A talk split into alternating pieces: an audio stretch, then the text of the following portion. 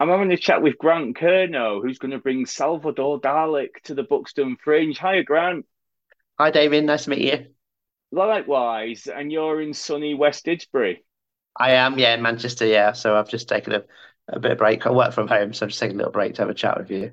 Likewise, here we both are in our home offices, but yours, yours, you've got so you've got. I can see you've got a lovely yellow T-shirt with Jeopardy on it. Uh, Jeopardy yeah, being like a classic American quiz show, is that right? Yeah, it is. Yeah, yeah, it is. Yeah, um, um, I had uh, I got obsessed with it during lockdown. It was on Netflix. Um, so what would happen? Well, me and my sister, because she was based in London, obviously, because we couldn't really travel then. Uh, we would just watch it together, and then she ended up getting a crush on the host, Alex Trebek, and then and she got me the T-shirt for Christmas. When we were talking about it. I got her like a tote bag with his face on as well.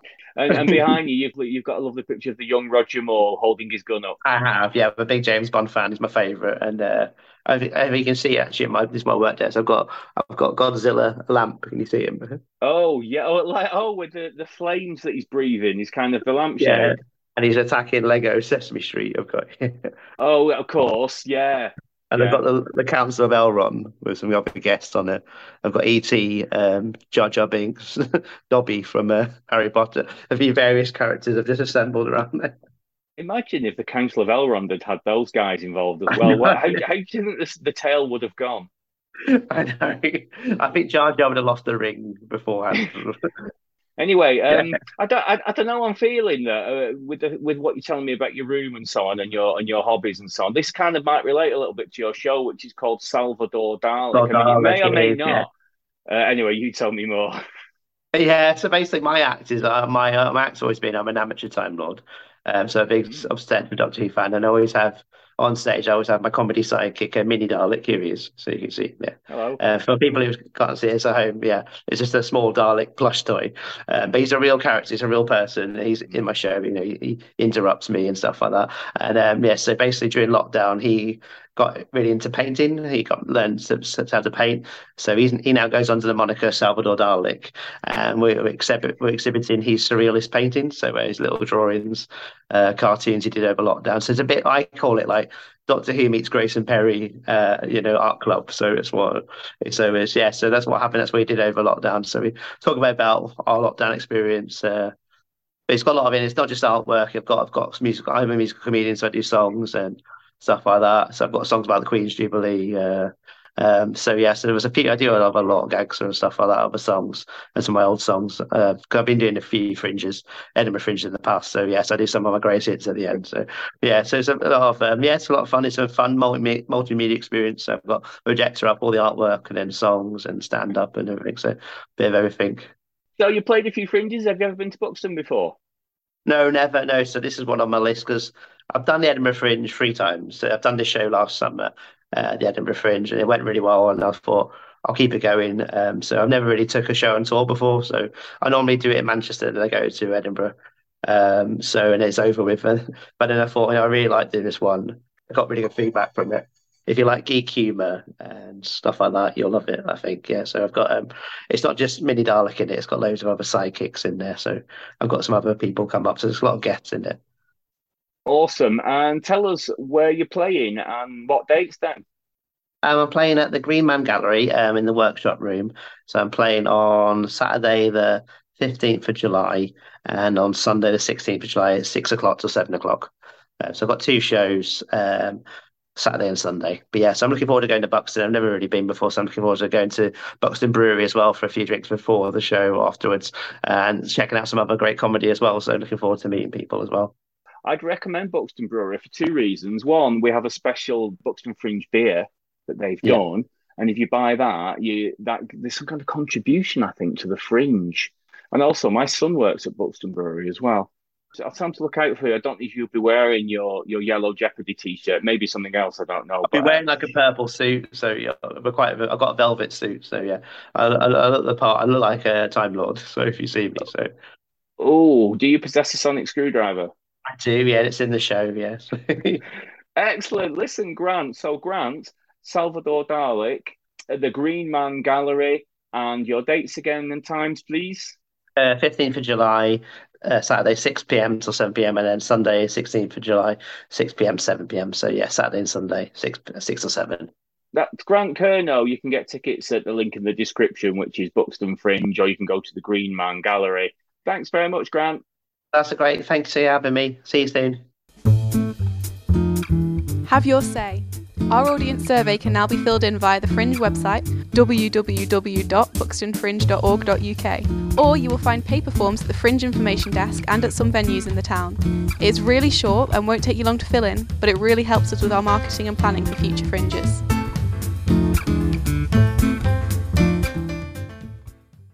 I'm talking over Zoom to Tom Cain from Tom Cain Theatre, and he's bringing his play 97 Plus to Buxton Fringe this Sunday. We'll get the exact details in a minute. Hi, Tom. How are you doing? Yeah, good. Thank you. Thank you very much for having me on the pod. Oh, you're very welcome. And you're over in the Merseyside area at the moment, but you're heading over to sunny Buxton in a couple of days. Yeah, um, excited. Have you been to Buxton before? No, not actually. No, um, but it's it's about a two-hour drive from me. Um, but yeah, it's certainly worth the trip. So it's a long day for us. We've got, I think, our tech at eleven o'clock in the morning, and then the show's at half eight at night. So yeah, we've got a very long day, me and the cast, but yeah, it'll be worth it, and we can go visit uh, Buxton in our free time as well, and maybe see some other shows. Yeah, there'll be plenty to do. There's a real buzz building in Buxton. It'll be good on Sunday. There'll be plenty to do.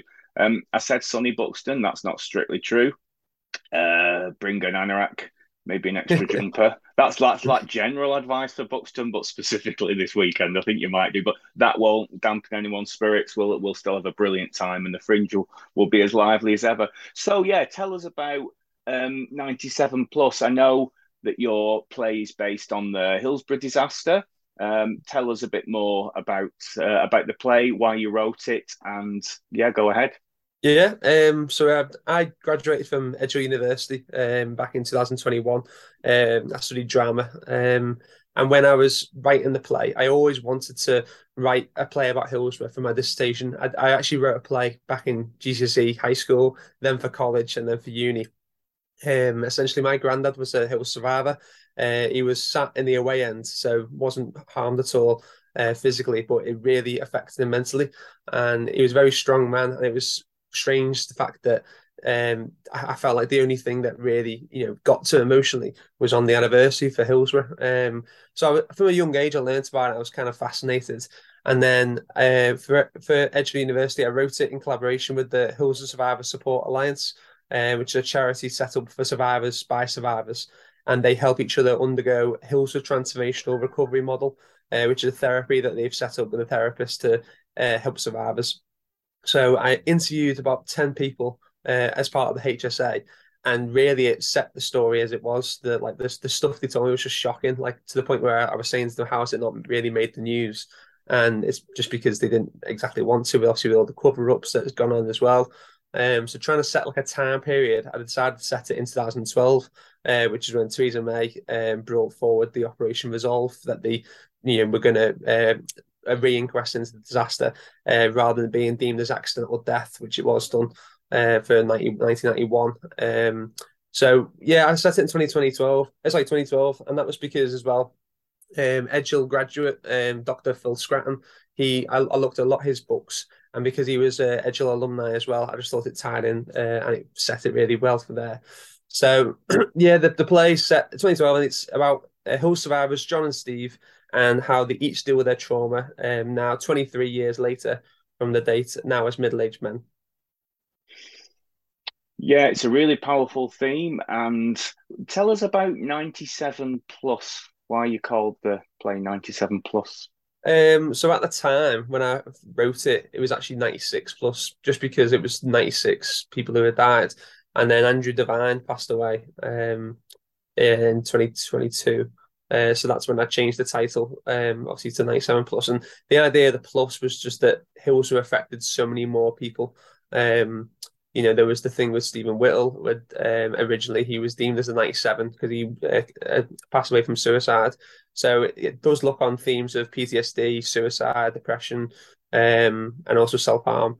And that's just from the interviews I had and the, the effect Hillsborough has on people. You know, you have nowadays there's um, you know chants at Anfield and uh, about Hillsborough. This you know chance about Munich for United, and I don't. I think people use it as football rivalry and just to try and you know wind up the opposition, but they don't realise like the actual effect it has on people. And, and why I think it's important now is that those chants are coming back, aren't they, amongst the younger yeah. generation who do not understand. It's history for them, isn't it? They don't yeah. understand that people are living day to day with uh, with with Hillsborough and Munich and, and, and other disasters that have happened in football as well. They just think it's funny, so you're kind of reminding people and keeping present as Liverpool fans always have done. Uh, this is this is an ongoing thing for lots of people who are yeah, still suffering trauma. I mean, even doing the shows, like we so I've performed the show five times now. So we did uh, Liverpool, Little Liverpool Theatre Festival um, back in 2022. We made our debut there in May. And then we got a 10 out of 10 perfect review from Right Base. So we got invited, which is the festival reviewers. So we got invited back to the main festival in September. Um, and then we did the Edge Hill um, because I'm a graduate and I actually originally had my uh, lecturer cast as one of the roles of Liz, um, which was quite exciting. So yeah, we had invited for Edge Hill and then we did the schools only edition as well. And that was in support of the, the Real Truth Legacy Project, uh, which is a campaign um, trying to get Hillsborough added onto the high school curriculum just to educate the younger audience. But even during those shows, like promoting the shows on my socials, and like I've had a, a couple of comments, you know, saying like, "Ah, oh, um, and what one was said something like, um, don't let a good tragedy go to waste." Um, others were saying, "Oh, why are you still talking about this? You know, it's it's been years now." And yeah, there's a couple of nasty trolls out there really who carry on, but I mean, I, I, sometimes I feel like retaliating, but just I just delete them. There's no point. No, the best thing to do, I, I think, is what you're doing is just telling the story and making sure everyone knows uh, exactly uh, what what the truth is. Uh, mm-hmm. and how and the effect on people's lives. Tell us a bit more about uh, how the play works. Then you've got you've got three people in it. There's two survivors, John and Steve. You've got uh, John, who works in the news agents, and just on a chance meeting, he meets Steve, is a fellow survivor, and they each um, deal with the trauma different ways. Steve is in and out of hospital, very open about his mental health and obviously suffering. He also suffering from schizophrenia, um, whereas John bottles everything up, but to be honest, is just as bad, uh, if not worse, than Steve.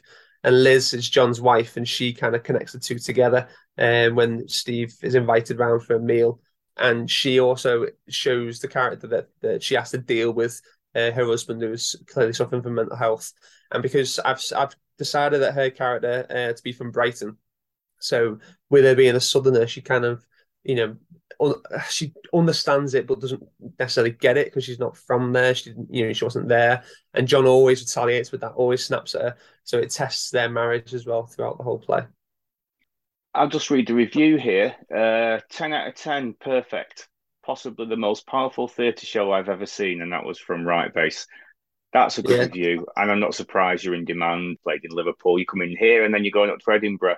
Finally, let's make sure everyone knows exactly when it is, uh, date, time, etc. Tom.